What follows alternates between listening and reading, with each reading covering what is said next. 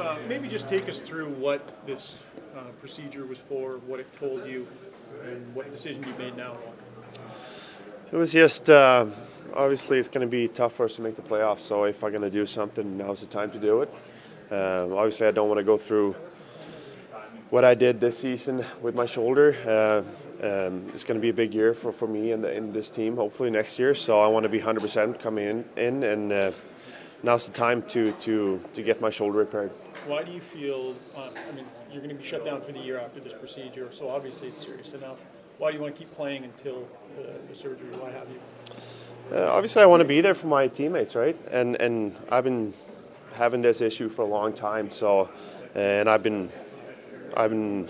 Every player is having bumps and bruises, right? And I just want to play through it. And, and I've been playing with this injury for for many years. So. Uh, um, that's not going to stop me, and I want to. I want to be there on the ice with the guys and help them out uh, the best way I can. And um, until the procedure, I want to be on the ice and help them. How is this injury different than the shoulder surgery you had happened? Uh, I don't know. I don't really know the, the medical terms or what's wrong. Um, I just need it needs to be repaired, and, and now's a good time to do it. So um, I don't really know what's going on medical uh, in there, but uh, the only thing I, I told is a good time to do it now, and I want to get it repaired and, and be 100% to next season. When you were playing, did you have to turn your body so you weren't getting hit in the shoulder? Yeah, obviously it's. I was obviously affected, and I'm not happy how I've been playing this season, and I don't want to have any excuses because, like I said, every player has some bumps and bruises, um, and I want to be out there to help the best I can.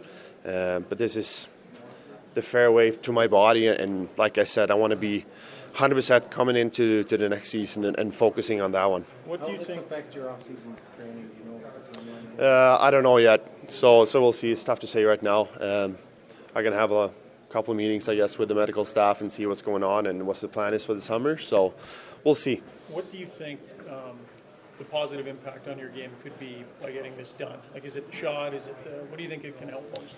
Uh, a little bit of everything, I think. Um, obviously, it's been it's been a lot better after that uh, injection. Uh, I had Christmas time, I think, but that's just um, a matter of time before that problem is going to come back, right? So um, this is a, a better solution, and, and especially now with this time of year and, and the situation we are in, um, it's a good time to make this surgery, and um, hopefully it's going to help the shoulder once once for all, and, and I should be 100%. Are you are you going on the road trip, or is this could possibly your last game tonight? Uh, I'm going on the road trip. Um, start playing the game tonight.